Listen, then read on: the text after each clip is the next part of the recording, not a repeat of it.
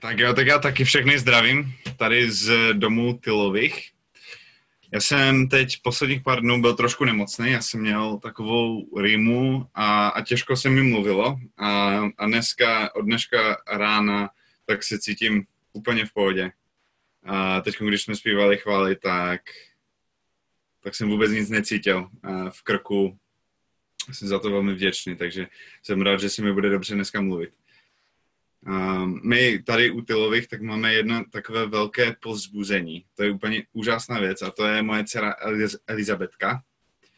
A kdo ji znáte, tak ví, že je strašně roztomilá. Ona je velmi radostná a řekl bych, že je poměrně nenáročná. A ona tráví většinu svého času na zemi. Ona leží na zemi a má před sebou 3 nebo 4 hračky, anebo třeba leží na zádech a vidí pár věcí nad sebou a ona má takovou radost a ona se vždycky usměje obrovským způsobem, anebo dokonce někdy vykřikne, když ji zdvihnu z té země. Protože ona je zvědavá a ona chce vidět všechno. Takže když ji zdvihnu ze země a ona vidí celou tu místnost, tak ona má takovou radost. Protože když je na té zemi, tak vidí jenom ty 2 nebo 3 věci, které má před sebou. A já si myslím, že dneska v tomto kázání, tak Apoštol Petr nás, nebo Duch Svatý skrze Apoštola Petra, tak nás pozdvihne ze země, abychom neviděli jenom ty 3 nebo 4 věci, které možná momentálně v karanténě máme před sebou, ale abychom to viděli z vyšší perspektivy. Tak jako tuto situaci tak vnímá Bůh. Já si myslím, že to je to, co Apoštol Petr dělá v prvním listu svém, list 1. Petra, ze kterého dneska budeme číst. A jestli máte před sebou Bible, tak si to můžete nalistovat. 1. Petra, 5. kapitolu si můžete nalistovat. 1. Petra, 5. kapitolu, o tom dneska budeme mluvit. A v tomto listu, na tomto místě, tak Petr tak pozdvihne naše oči, abychom viděli, jak tuto situaci celou vnímá Bůh. Takže dneska se budeme soustředovat na 8. a 9. verš, které hned přečtu, jo, hned to přečtu. 1. Petra, 5. kapitolu, 8. a 9. verš. Probuďte se, mějte se na pozoru. Váš protivník ďábel chodí kolem jako hřvoucí lev a hledá kořist. Postavte se mu jakožto silní ve víře a vězte, že stejné utrpení zakoušejí vaši bratři po celém světě. Wow. Je možné, že hned váš první dojem z těchto 2 verší, tak je ten, že se to hodně týká té situace, ve které my se teď nacházíme, v situaci krize. A možná ne, možná vám to není až tak jasné. V každém případě, tak si myslím, že každého z nás pomůže, když se podíváme na to, jaký je kontext těchto 2 verší. Jo? O čem tak je celá ta kniha? A co to je vůbec za knihu? 1. Petra. List 1. Petra, tak bylo napsáno apoštolem Petrem v 1. století všem křesťanům, jo, tehdejšího světa. A představte si, že jeden z nejdůležitějších osob v křesťanství vůbec, tak píše list církvi. Takže to je prostě profik, jo, apoštol Petra. On se vyzná v těch duchovních věcech. Ježíš o něm řekl, že on bude tou skálou, na kterou postaví svou církev. Jo? A tento apoštol Petr, maximálně důležitý člověk, tak píše maximálně důležitý dopis lidem tehdejšího světa, křesťanům tehdejšího světa. A takže mě strašně zajímá, co on zahrne do toho dopisu, o čem on bude psát, co mu přijde tak důležitého, co by předal té církvi v tu dobu. V 1. století tak křesťaní prožívali velké utrpení. Myslím si, že vám asi řekne něco římské požáry a Nero, římský císař, tak potom obvinil z těch požárů, které zapálily 2/3 Říma, tak obvinil křesťany z toho. A začalo velké pronásledování. Ale ještě předtím, než Neron způsobil velké pronásledování křesťanů, tak už křesťani se setkávají s velkým pronásledováním. A to víme z několika zdrojů, mimo jiné právě z tohoto listu 1. Petra. Protože toto je jedno z velkých předmětů jeho psaní. Apoštol Petr tak píše o pronásledování, které prožívají křesťani. Pronásledování totiž je velmi důležitou součástí křesťanského života. A pokud jsi křesťanem, tak je pravděpodobné, že jsi někdy přemýšlel nad pronásledováním, anebo že budeš přemýšlet nad pronásledováním. Když si to tak vezmete, tak vlastně křesťanství vzniklo ukřižováním našeho zakladatele. A to budeme oslavovat příští týden, že Ježíš byl až pronásledovaný k smrti. A tím vlastně začalo se rozkvetlo křesťanství a církev. A to pronásledování tak jedině pokračovalo. A právě to bylo tak důležité, to bylo tak na očích, že apoštol Petr o tom musel psát. On psal dopis, ve kterém on mluvil o tom, jakým způsobem tak by se křesťan měl vyspořádat s pronásledováním. A on tam píše o hodně věcech. On píše o tom, jaká je církev, jak má vypadat církev, jaké je role církve a tak dále, ale taky ve svém dopise tak apoštol Petr mluví o pronásledování. A když si přečtete ten list, anebo pokud jste slyšeli první několik kázání z téhle série, tak možná jste to tam viděli, že pronásledování je velké téma pro apoštola Petra. A teď v tom 8. a v 9. verši tak máme tyhle slova. Probuďte se, mějte se na pozoru, váš protivník ďábel chodí kolem jako hřvoucí lev a hledá kořist. A toto se zdá, že znovu mluví o pronásledování. Takže pronásledování je ten velký problém, který křesťané mají před sebou. Apoštol Petr o tom věnuje mnoho slov. A teď na závěru svého listu, tak se zdá, že znovu vzpomíná tento problém pronásledování. Probuďte se, mějte se na pozoru.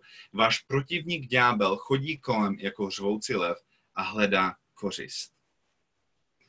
Ale ve skutečnosti, i když pronásledování, tak je problém, který je velmi moc na očích a apoštol Petr určitě vnímal za vhodné o tom mluvit, tak si nemyslím, že tyhle verše tak se týkají pronásledování. Já si totiž myslím, že tyto verše tak se týkají něčeho trošku širšího tématu, než je jenom pronásledování. A to je, já bych spíš použil slovo utrpení. Protože v tom 9. verši tak on říká, postavte se mu, jakožto silní ve víře a vězte, že stejné utrpení zakoušejí vaši bratři po celém světě. No a v tu dobu tak se nedalo říct, že pronásledování zakoušejí všichni křesťané po celém světě stejným způsobem. A apoštol Petr, když napsal tady tento dopis, tak pravděpodobně se právě přestěhoval z Jeruzaléma do Říma. A on musel vědět, to muselo být úplně jasné, že v Jeruzalémě je úplně jiný typ pronásledování než v Římě. A zase jiný typ pronásledování tak je v Řecku. Jestli čtete evangelia, tak vidíte, že Ježíš tak se setkává úplně s jinou reakcí v každé druhé vesnici, do které on vchází. Takže pronásledování neprožívají všichni křesťané po celém světě stejně. Ani v Petrovém období, ani teď, tak se nedá říct, že my prožíváme stejné pronásledování jako v Číně. Jo? Ale tady on mluví o utrpení. On říká, utrpení, to stejné utrpení zakoušejí vaši bratři po celém světě. A my se musíme tady ptát, o jaké utrpení jde.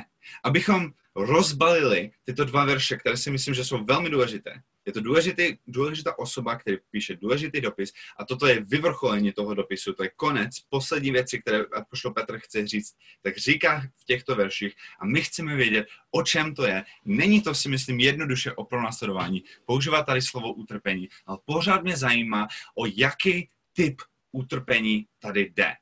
A to je ta velká otázka, které si budeme věnovat dneska. Ale předtím, než se do toho pustíme, tak ještě bych chtěl říct jednu věc. A to je to, že pronásledování tak byl velký problém, který křesťané měli v prvním století, které měli na očích. A já si myslím, že to je zajímavé, protože my máme taky velký problém dneska, se kterou se setkává většina křesťanů po celém světě. Máme to na očích. Možná bychom to chtěli řešit. A to je koronavirus. Jo, prostě to je obrovské krize, které máme po celém světě. Koronavirus, tak je všude, máme to na očích. A já si myslím, že kdyby apoštol Petr tak napsal tento dopis dneska, tak určitě by zmínil tu krizi, kterou máme přímo před očima. Přijde mi to zajímavé, protože někteří nazývají koronavirus neviditelný nepřítel. A přitom já mám pocit, že ho vidíme všude. My ho vidíme ve zprávách, my o tom mluvíme, já když potkávám někoho na ulici, anebo když píšu někomu přes internet, tak já se ptám, jak se ti daří během téhle krize. To je ten problém, který my máme na očích. Tak jako křesťané tehdy, tak měli pronásledování na očích. Ale jak jsem říkal na začátek, tak já si myslím, že apoštol Petr teď v tomto listu, v těchto verších, tak nás pozdvihne, tak jako já pozdvihnu Elizabetku. A teď už nebudeme mít před očima jenom těch pár věcí, ale myslím si, že Bůh chce, abychom měli na očích celý ten kontext. Abychom viděli celou tu místnost jeho očima. Abychom nebyli rozptýleni těmi očividnými problémy. A tady musím zdůraznit, že já nechci podceňovat koronavirus. Tady tak stejně jako apoštol Petr v žádném případě nepodceňuje pronásledování křesťanů. Jo, vůbec to nechci podceňovat. Ale chci říct, že my jako křesťané, tak bychom měli mít tu vyšší perspektivu. A když my mluvíme o nepříteli, tak je moudré, abychom vnímali, že ten nepřítel není koronavirus. Anebo jak někteří by řekli, Čína, jo? Anebo prostě ti, kteří jsou nakažení. Toto není ten opravdový nepřítel. A my jako křesťané, tak si toho musíme být vědomí. Tak jako apoštol Petr, tak si uvědomoval, že ten pravý nepřítel tak není Nero, anebo Římané, nebo římské říše. Jo? Se podívejte na ten 8. verš, kde on píše, probuďte se, mějte se na pozoru, váš protivník ďábel. A to stejné tak se týká naše situace. A to se může zdát bláznivé pro některé, když já tady říkám, že ten skutečný nepřítel, tak není koronavirus, ale ďábel, tak si možná můžete říct, pole, ty jsi blázen. To vůbec nedává smysl, to co ty říkáš. A možná to zní bláznivě, ale já si myslím, že já si myslím, že my teď je velmi jednoduché pro nás, abychom měli před sebou před očima těch pár konkrétních problémů. Hodně lidí mluví o koronaviru, takže je zajímavé, že ono to zabíjí a infikuje chudé lidi i bohaté lidi, staré i mladé. Prostě to je wow, to je velký problém, je to velmi zajímavý problém, protože to proniká prostě na tolik míst. Jo. I některé celebrity tak jsou infikované. Ale tady tenhle problém už existoval před koronavirem. Jo, a tomu problému tak se říká smrt. Smrt taky se týká bohatého i chudého. Utrpení tak se týká bohatého i chudého, starého i mladého. My se nacházíme v krizi a v krizi tak si myslím, že je strašně jednoduché se soustředit na tu jednu věc třeba, kterou máme před sebou. A ono je dobře, abychom vnímali, že tady existují problémy na tomto světě, protože to tak je. To je pravda, ono je to moudré vnímat, že jsou velké problémy, se kterými my jako lidi a jako křesťané, tak musíme zápasit, to je moudré. Ale ty problémy tak nějakým způsobem už tady byly, jo? V zásadě. Smrt tady už byl. Utrpení a nemoc, to jsou problémy, které už tady byly. Bible, tak si to velmi dobře uvědomuje. A je neuvěřitelné, kolik nemocí se v Bibli nachází, kolik pronásledování a kolik různých typů utrpení, tak se v Bibli nachází. Křesťan, který čte Bibli, který bere Boží slovo vážně, tak je si vědomý toho, že my žijeme v padlém světě. Nechme se pozdvihnout a podívat se, co je za těma pár věcma, které máme před očima. Protože já si myslím, že Bůh nám chce říct, že to je krátkodobý pohled. Myslet si, že až tahle krize skončí, že utrpení zmizne nějakým způsobem. Si myslím, že to je příležitost pro nás, abychom si uvědomovali, jak reálné jsou problémy, které máme kolem sebe a abychom si to uvědomovali nejenom teď, ale i do budoucna. Tak nechme se poučit. Ale teď už bych chtěl přejít dál a chtěl bych přejít k tomu pohledu, pro který nás apoštol Petr připravuje. On totiž říká, že náš protivník ďábel chodí kolem jako řvoucí lev. Tam by mohl psát váš protivník římské říše, váš protivník Nero, by mohl vyjmenovat konkrétně lidi, jo? Pavla, jo? Šavla Starzu například, jo? Lidi, kteří pronásledovali církev. A on říká ďábel, on zdvihuje náš pohled a teď se soustředujeme na to, co je skutečně důležité. Teď už náš pohled tak není jenom na tenhle pozemský svět, ale teď už se díváme i na duchovní svět a díváme se na to všechno z pohledu věčnosti. Teď se chci prát s tou otázkou, o jaký typ utrpení se tady jedná. Vězte, že stejné utrpení zakoušejí vaši bratři po celém světě. V tomhle je napověda. Stejné utrpení zakoušejí vaši bratři po celém světě. Takže ten typ utrpení, o kterém se tady jedná, tak je něco, co prožíváme nějakým způsobem všichni.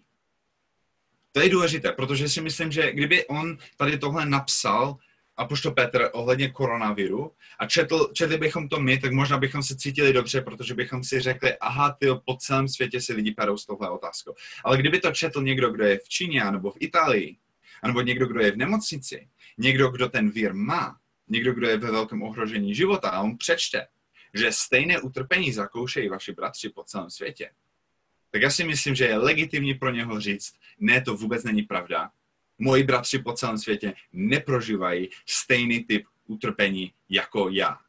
To vůbec není pravda. A tenhle člověk by měl pravdu, pokud by apoštol Petr mluvil o koronaviru anebo o pronásledování, ale já si myslím, že je velmi důležité si uvědomit, že on mluví o jiném typu utrpení. A právě je důležité, abychom my jako křesťané si uvědomovali, že ne, moje utrpení není speciální. Tady jde totiž o tu vyšší perspektivu a utrpení z té vyšší perspektivy tak skutečně vypadá velmi podobně všude, protože ďábel chodí kolem jako řvoucí lev a hledá kořist a to se týká každého. Ať už jsem nemocný nebo zdravý, ať už jsem starý nebo mladý. Ďábel tak používá svoje nástroje proto, aby nás dostal. On chce, abychom byli jeho kořisti. On nás chce zabít. A to jsou další dvě nápovědy pro tohle utrpení. Toto utrpení je něco, co se týká každého křesťana minimálně. Je to typ utrpení, který přichází ze strany ďábla. Ďábel nějakým způsobem tak používá toto utrpení proti nám a to utrpení tak vede ke smrti. To je utrpení, které vede ke smrti, protože on jako lev tak hledá kořist. Předpokládám, že nás chce zabít. Nás chce sníst. On nás chce mít. Něco, nějaké utrpení, které vede k tomu, abychom nějakým způsobem byli kořisti nepřítelé, což je ďábel. Takže toto jsou některé ty nápovědy, které máme pro to, abychom pochopili, o jaký typ utrpení jde. Jednoduše, tak se jedná o nějaký nástroj nebo zbraň ďábla v podobě utrpení, který on používá proti každému, který je věrný Bohu, proto, aby nás stáhl od Boha. Já si myslím, že on nás skutečně chce stáhnout od Boha, a protože my mu patříme. Jestli máme Ježíše ve svém srdci, tak patříme Bohu a proto on musí obcházet kolem.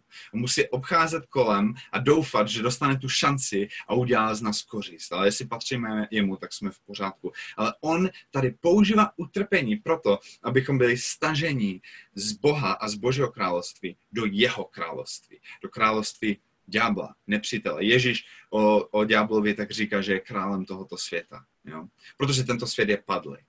A ve skutečnosti víme samozřejmě, že králem nad vším tak je Pán Bůh. Hospodin, jo, který je stvořitelem všeho. Dobře, takže tady máme nějaký druh utrpení, který vede ke smrti. My víme o hříchu, že to vede ke smrti. My víme, že následek za hřích je smrt. Jo? A znovu, tak to se díváme teď z té věčné perspektivy. Ale mě by zajímalo, jakým způsobem může utrpení vést k tomu, abychom se stali kořistí ďábla, jakým způsobem může utrpení vést ke smrti. A já když jsem nad tím přemýšlel a když jsem se za to modlil, tak já jsem přišel s takovými třemi velmi nebezpečnými následky utrpení. Utrpení totiž samo o sobě není hřích. To je třeba tady prostě si uvědomit. Ten, který se trápí, tak to neznamená, že je hříšný. Jo? A je úžasné, že my tady máme důkaz, že křesťanské teologie netvrdí, že ten, který se trápí, tak nějakým způsobem si to zaslouží. To vůbec není pravda. A ten důkaz tak se nachází v tom, že to utrpení zakoušejí vaši bratři po celém světě. Takže tady přímo černo na bílém tak máme důkaz, že ten, který se trápí, tak si to nutně nezaslouží. Prostě žijeme v padlém světě, kde se tyto špatnosti dějou. A to je velmi smutné. Takže utrpení není hřích. Utrpení samo o sobě tak není něco, co nás nutně musí rozdělit od Boha. Dokonce apoštol Petr mluví o tom, podívejte se, jak se Ježíš trápil. To, že my trpíme, tak my můžeme lépe rozumět té oběti, kterou on za nás položil. To znamená, že utrpení v sobě může nést trošku i smysl. Zároveň jako křesťané, tak si samozřejmě uvědomujeme, že utrpení je špatná věc. Dobře, ale špatná věc, ne morálně špatná, ale utrpení tak je těžká. Je to něco, čemu se chceme ideálně vyhnout. My nechceme utrpení. No, ale jaké jsou ty nebezpečí utrpení? Proč může utrpení vést nějakým způsobem ke křesťanskému selhání a jak my si můžeme stát satanovou kořistí skrze utrpení? Já si myslím, že utrpení tak nás dává do takové situace, jako pro mě jako tahle krize, kde najednou vnímám nové věci, přicházejí nové podněty, které můžou vést k hříchu. Například, myslím si, že jedna z následků utrpení tak může být strach. A ten strach tak v těchto dvou verších tak tam je úplně jasně vidět, protože ďábel tak je řvoucí lev. Z toho jde strach. Takže ďábel možná používá jako zbraň strach a často to je strach právě z utrpení. A možná je trošku abstraktní vidět, jaká je spojitost utrpení a strachu. Ale je to tam. Představte si, když jste četli nějaké statistiky v poslední době, anebo když jste viděli možná nějaké videa nebo fotky těch nemocnic, jo, zaplněných. Prostě to jsou těžké věci a my vidíme skrze internet mnoho utrpení. A jestli jste viděli utrpení, tak je možné, že se z toho utrpení měli strach. Strach, že to přijde tobě do života, strach, že se to bude týkat tvojich blízkých. Z utrpení často jde strach. A nepřítel, tak jako oheň, tak on na to fouká a on to zvětšuje prostě, abychom měli co největší strach. No a strach, tak taky není nutně hřích. Jo? To není to jediné, vlastně, co může vést ke smrti. Strach je někdy dobrá věc. Strach je někdy moudrý. Ono je dobře, abychom byli moudří teď v téhle krizi, abychom přistupovali moudře ke koronaviru, abychom se trošku báli toho, že ten problém může být reálný i tady, abychom se moudře a rozumně zachovali. A to může být dobrý strach. Takže existuje dobrý strach a špatný strach. A já řeknu hned, jaký je ten rozdíl mezi dobrým strachem a špatným strachem. Dobrý strach, tak je strach nebo bázeň před Hospodinem. Špatný strach, tak je strach před jinýma věcmi. No a my víme, že moudrost začíná u bázní před Bohem. Takže člověk, který je si vědomý toho, že Bůh je mocný, že má autoritu, že má názor na věci, že on má názor na to, co je špatné a co je správně, takový člověk, který má takovou bázeň před Bohem, tak má velmi zdravý strach. A tento zdravý strach tak nás vede k tomu, abychom jednali správně ve správných situacích a vždycky. Podobně jako když dítě, tak má zdravý strach před třeba svým otcem. Že když přijde domů, tak možná ho potrestá, pokud to dítě udělá něco špatného. A pokud tady tenhle strach tak je spojený s láskou, tak je to čistě zdravý strach, podle mě. To je čistě zdravý strach, když to vlastně, jakoby ta bázeň, jo, spojené s tou láskou k tomu otci, tak vede toho dítěte k tomu, aby dělal to, co je správné, to, co je rozumné, to, co je moudré. Tak jako my, když se bojíme Hospodina, tak chceme dělat to, co je správné. My si uvědomujeme, že musíme mít respekt před ním a uvědomujeme si díky té bázni, že on je nad celou tou situaci.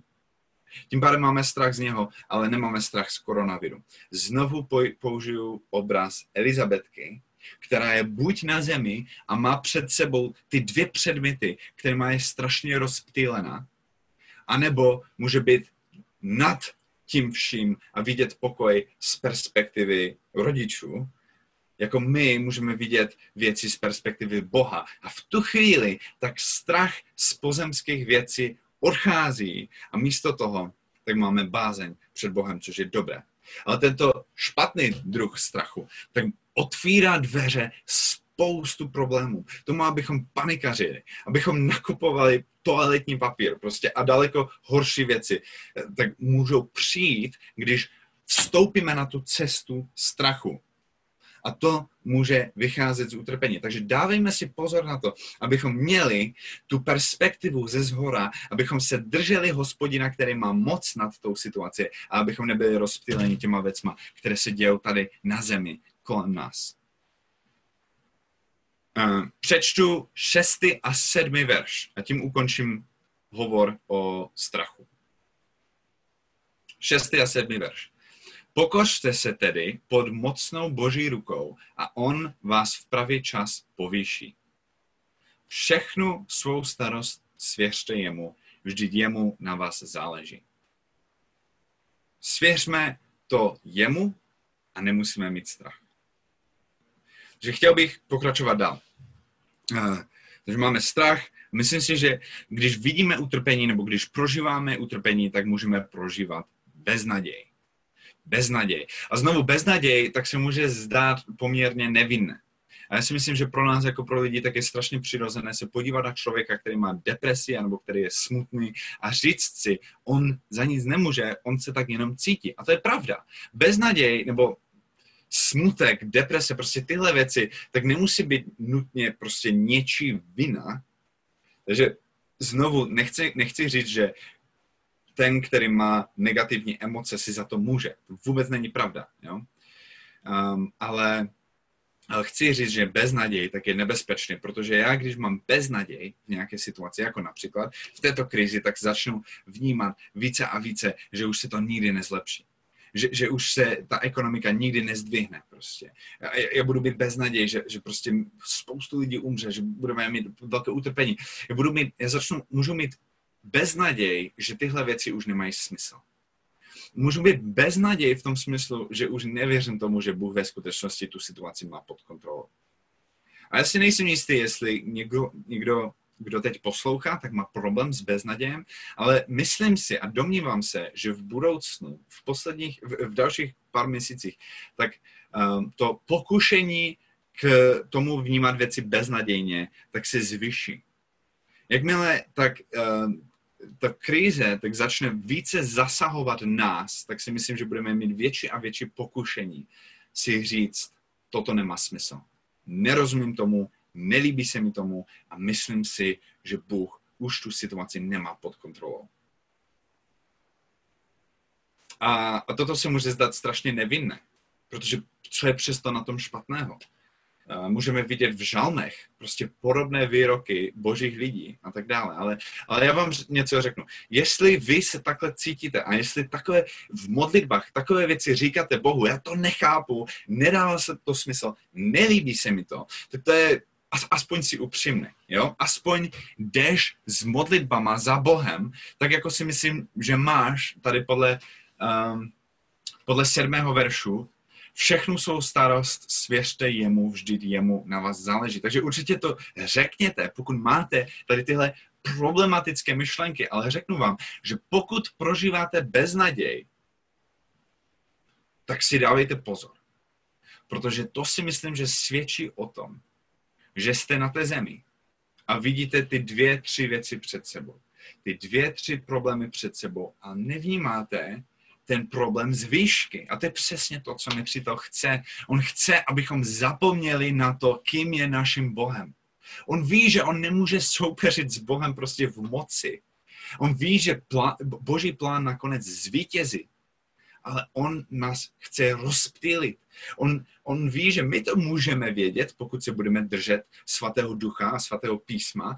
A on nás chce rozptýlit a říct, podívej se na tady tyhle obrovské problémy, jak se s tím váš Bůh vyspořádá, on se s tím nevyspořádá, on tomu sám nerozumí, prostě on nemá plán. A jestli my jsme na té zemi, tak jsme tam, kde on chce, abychom byli. Takže jestli máš beznaděj, nech se pozdvihnout. Nech se, aby si viděl všechny ty věci z boží perspektivy. Z perspektivy prostě věčnosti. Ve skutečnosti, tak my máme obrovský důvod mít naděje, ne beznaděje, ale naděje a ne naivní naděje, že určitě to bude lepší, určitě to bude v pohodě, ale moudré naděje. Bible nám říká, že máme mít naděje, to je přikázání, my máme mít naděje a ne naivní naděje, ale moudré a rozumné naděje, zakládané na tom, že my věříme v Hospodina, který stvořil svět, ve kterém se koronavirus a ve kterém se pronásledování a utrpení nachází. On je autorem toho světa, kde se tyhle věci nacházejí. On má plán, který začal už dávno a pokračuje až do věčnosti. A toto krize tak je malou součástí toho. My máme velmi rozumný důvod mít naděje. Nechme se pozdvihnout, abychom viděli tu boží perspektivu a nechali se uklidnit. A víte co, to není všechno. A my můžeme mít naděje, protože já vím, že tenhle problém tak se netýká jenom mě. Podívejme se znovu na 9. verš.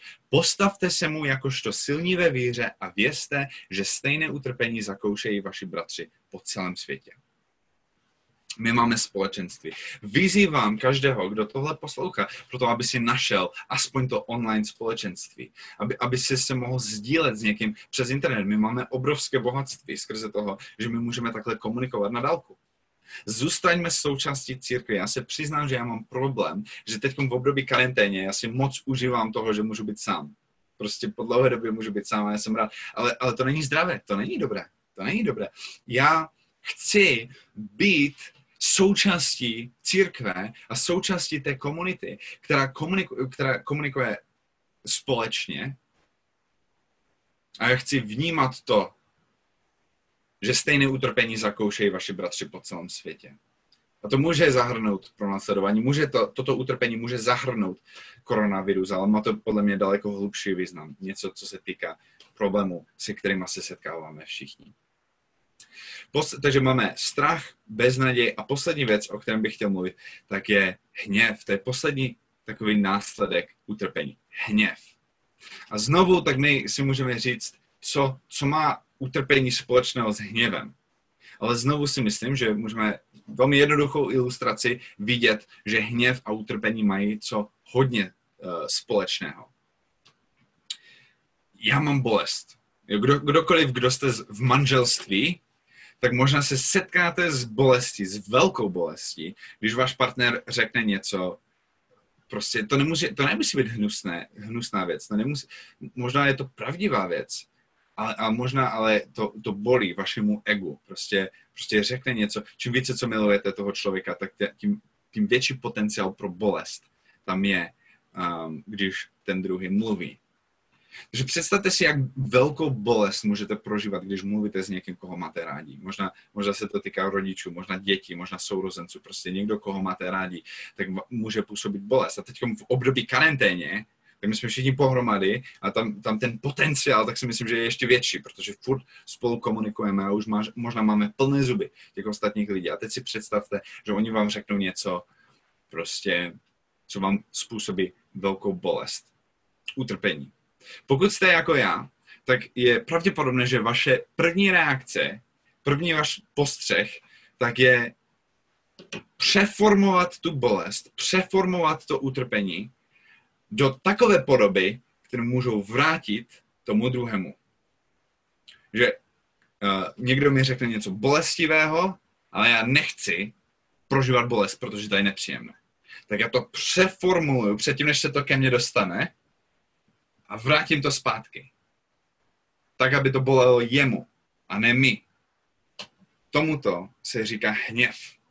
Já si myslím, že hněv tak je zpracovávání bolesti. Já nechci trpět, tak já to přeformuju a způsobím trápení někomu jinému. Protože jestli mi někdo řekne něco bolestivého a já vím, že mi to ten člověk neměl říkat, tak já to můžu použít proti němu. Aha, podívej se, jakým způsobem ty se mnou mluvíš. Jo? A nebo někdo na mě nadává a tak já potom chytrým způsobem tak nadávám prostě ještě lepším, účinnějším způsobem na něho, jo? A prostě jemu způsobím tu bolest, kterou on chtěl způsobit mi. Takhle tak strašně vypadá hněv. Že nechci prožívat bolest a můj obranný mechanismus tak je přeformovat to a způsobit tu bolest někomu jinému. Přesměrovat to. Strašně nebezpečná věc. Protože nikdy to nemůžeme mít pod kontrolou. Já si můžu myslet, že ne, můj hněv je ostře soustředěný na tohoto jednoho člověka, který se to zaslouží. Ale my víme, že hřích není mým otrokem. A hněv není mým otrokem, ale ve chvíli, co ten hněv mám, co jsem v hříchu, tak já jsem otrokem toho hříchu a už to přesměruju na jiné lidi, na které nechci. Na lidi, kteří s tím nemají vůbec nic společného. Šéf po mně řve a já řvu po manželce. Ono si to vůbec nezaslouží, ale když já mám ten hněv, když mám ty myšlenky rychle, tak se mi to vymkne z kontroly a už to jde na toho, na koho chce. A já už to nemám pod kontrolou. Takhle prostě funguje hněv. Takže na to si musíme dávat extrémní pozor. Zvláště v tomto období karantény. A my čím více, co uvidíme utrpení kolem sebe, tím větší je to břemeno, které prožíváme a tím více si myslím, že jsme nachylní k tomu, abychom byli ty, kteří jsou kolem nás, když si to vůbec nezaslouží. A já vám řeknu ještě jednu věc. Ježíš nám jasně říká, že když někdo tě bije, tak máš obrácet druhou tvář. Jo, ne zub za zub. Nebudeš vrácet ty údery. Ale když tě někdo bije, tak obrácej druhou tvář. I když si to zaslouží. To je extrémní tvrzení. A víte co? Celá tahle 5. kapitola tak se týká téhle věci. Skoro jako to, co předchází tomu, co jsme četli. Petr mluví o tom, milujte se navzájem, prostě jednejte spolu pokorně, chápejte se navzájem, mějte porozumění pro jeden pro druhého. A já přečtu 5. verš a potom ještě znovu přečtu 6. a 7. verš, protože si myslím, že tyto verše tak se toho znovu týkají. A to bude ten třetí aspekt a už to zhrneme po tomto kázání a můžeme jít dát na chvály. Vy mladší se podřizujte starším a všichni se oblekněte pokorou vůči sobě navzájem. Vždyť Bůh se staví proti pyšným, pokorné, ale zahrne milosti. Takže toto je asi spíše o milosti, ale jestli si přečtete, a vyzývám vás k tomu, abyste to udělali, když se přečtete celou tu kapitolu, tak vidíte tam obrovské výzvy k pokoře, prostě k milosti jeden k druhému, prostě k tomu, abychom spolu jednali s respektem. A toto se samozřejmě týká domácí prostředí, tak já bych chtěl vás vyzvat všechny k tomu, abyste jednali s láskou, s ostatníma. Dobře, ale co když tu bolest, tu utrpení prostě prožívám a já nemám moc nad tím utrpením, prostě nad tím břemenem, který nesu díky tomu, že jsme v krizi, že jsem doma, že se mi nedaří, že jsem nemocný, že mám tolik problémů. Co s tím mám dělat, jo? Jako to, že já nemám být nahněvaný, tak neřeší ten můj problém. Já bych chtěl dát takové malinkaté řešení a to se nachází znovu v 6. a v 7. verši. Pokořte se tedy pod moci Boží ruku a on vás v pravý čas povýší. Všechnu svou starost svěřte jemu, vždyť jemu na vás záleží. Svěřte to jemu. Choďme všichni křesťané neustále za Bohem a přiznejme si, že toto období je těžké. Přiznejme si, že žijeme v těžkém a padlém světě a svěřme to Bohu. Toto je, si myslím, Petrová výzva pro vás. Pro všechny problémy, které teď máme, svěřme to Bohu, abychom to nedostávali ze sebe ven na úkor těch, kteří jsou kolem nás, ale abychom byli v neustálé komunikaci s Bohem, který nám uleví z těch věcí. Takže znovu 3 následky utrpení. Já si myslím, že tam hrozí strach, hrozí tam beznaděj a hrozí tam hněv. Pokud prožíváte strach, svěřte to Bohu, utečte za ním, nechte se pozdvihnout, abyste to viděli z té vyšší perspektivy.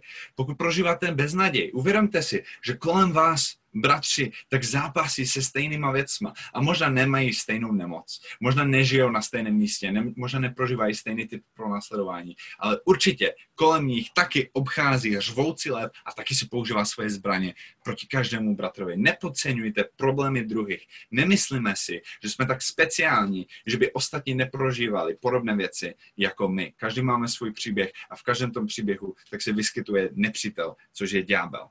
Toto utrpení tak prožívá každý bratr po celém světě. Takže nemějme beznaděj a nemějme hněv. Buďme láskaví, buďme pokorní a milostiví vůči ostatním. Vždyť Bůh je milostivý k nám. A svěřme to jemu.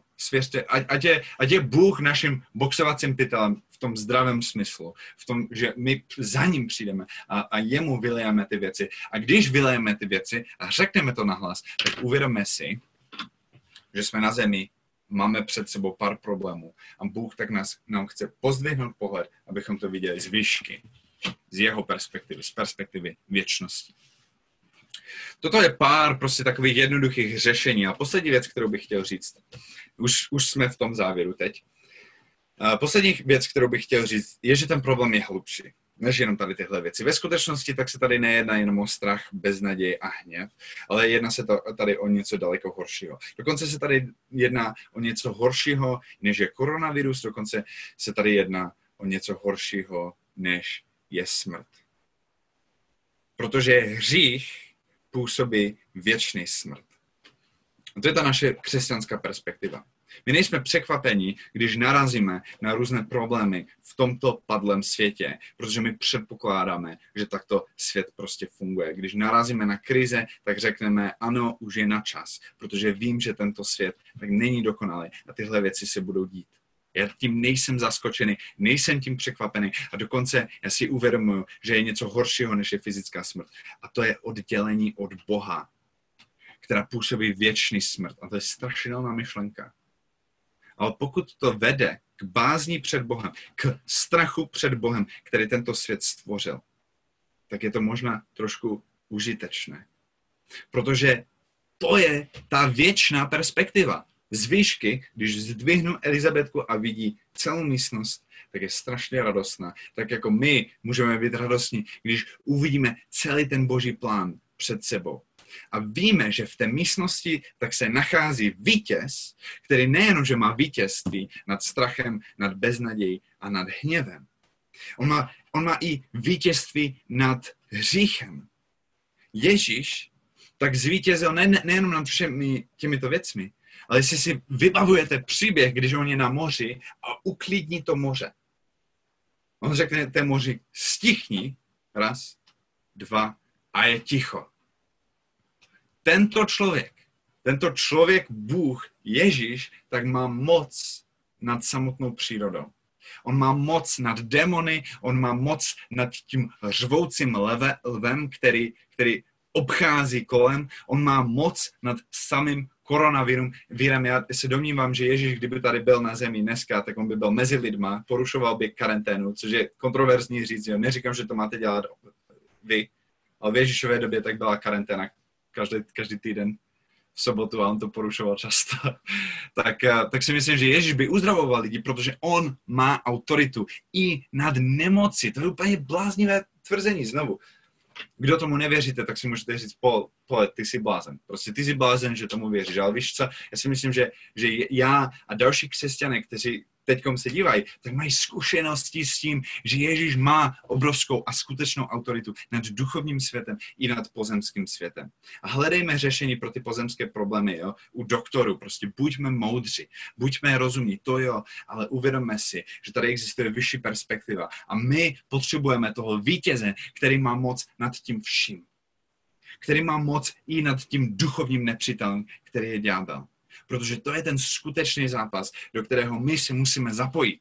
A my potřebujeme na svou stranu toho vítěze. Tak nechme, aby nám Bůh ukázal celou místnost, abychom viděli i toho Ježíše, abychom řekli, Ježíše, já tě chci na svou stranu. A já bych chtěl vyzvat každého, který slyší ty věci, které já říkám, a který to ještě nemá osvojené, který ještě nemá živý vztah se živým Bohem, který má reálnou moc nad všemi těma věcmi, které jsem dneska zmiňoval, tak abych vyzval tohoto člověka, aby se modlil Bohu, aby pozval Ježíše do svého srdce, aby řekl, Ježíši, já chci, aby si ty bojoval za mě. A já vám řeknu, co se stane, když toto uděláte. Tak máte řvoucího lva, který hledá svou kořist a už tě má, ale v poslední chvíli tak do jeho úst tak skočí Ježíš. On tam skočí a on tě zachrání a jako oběť tak zaplatí tvou cenu. To, co se mělo stát tobě, tak se stane jemu. On zemřel proto, aby si ty mohl být zachráněný, aby si mohl mít spasení před skutečným nebezpečím tohoto světa. A ještě dlouho by se mohl mluvit o tom, jak by měla vypadat ta konverzace s Bohem. A já bych vás vyzval k tomu, abyste buď napsali, anebo zavolali mi, a asi budeme muset dát do komentáře nějaký můj e-mail nebo telefonní číslo. Taky si můžete ozvat Jirkovi, anebo starším, pokud byste si chtěli modlit nebo přemýšlet a mluvit o těchto věcech, které jsem dneska říkal. Takže k tomu vás všechny vyzývám. A to je ode mě všechno dneska. Takže přeju vám mnoho požehnání všem. A předtím, než skončíme, tak budeme mít ještě pár chvál a Jirka tak se ještě vrátí nakonec a já se taky budu modlit. Takže teď můžeme přejít na chvály. Díky. Pane Bože, já ti taky děkuju za to, že ty máš velkou lásku k nám a že ty máš moc zvítězit nad těmi problémy, na kterým čelíme. A děkuji ti za tvoji milost, že my nemusíme přicházet s něčím. Nemusíme přicházet s nějakýma skutkama, s nějakýma vlastními vítězství, ale že stačí přijít se zlomeným srdcem a říct, Pane Bože, já tě chci mít ve svém životě. A Pane Bože, já tě chci mít ve svém životě a já chci, aby si zářil skrze mě, aby si žil ve mně, Pane. Abych já a aby celá tato církev tak mohla být církví služebníků, který je světlem v tomto období. Tak prosím, Pane, aby si přišel, aby si nás ožil, aby si dal nám to srdce, které my potřebujeme mít v této krizi, abychom měli oči, které vnímají tu situaci z tvé perspektivy, abychom přinášeli naděje tam, kde jsme, tam, kde sloužíme, kde žijeme. Pane Bože, tak já tě chválím za to, jakou máš moc, jakou máš dobrotu. Já tě chválím za to, že ty jsi dobrým Bohem. Amen.